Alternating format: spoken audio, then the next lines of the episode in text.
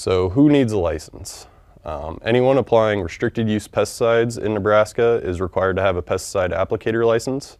Um, restricted use pesticides are defined by their toxicity or their potential hazard to the environment. Um, commercial applicators using general use pesticides in the ornamental, turf, or structural uh, fields are also required to have a license. There are three types of pesticide applicator licenses in Nebraska: commercial, non-commercial, and private. Commercial licenses apply to people applying to the property of another for hire or compensation.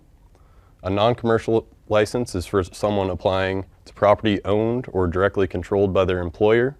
Um, it's specific to one employer, so you must update your employment information with the Nebraska Department of Ag to maintain your non-commercial license.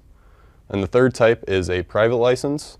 This is for people applying pesticides on land owned by you or your employer in the production of an agricultural commodity. You must be both certified and licensed to purchase and apply R U P products to your land. You can become certified by attending a Nebraska Department of Agriculture approved training course, or completing an N D A approved self-study course like this one, or completing a graded examination administered by the N D A.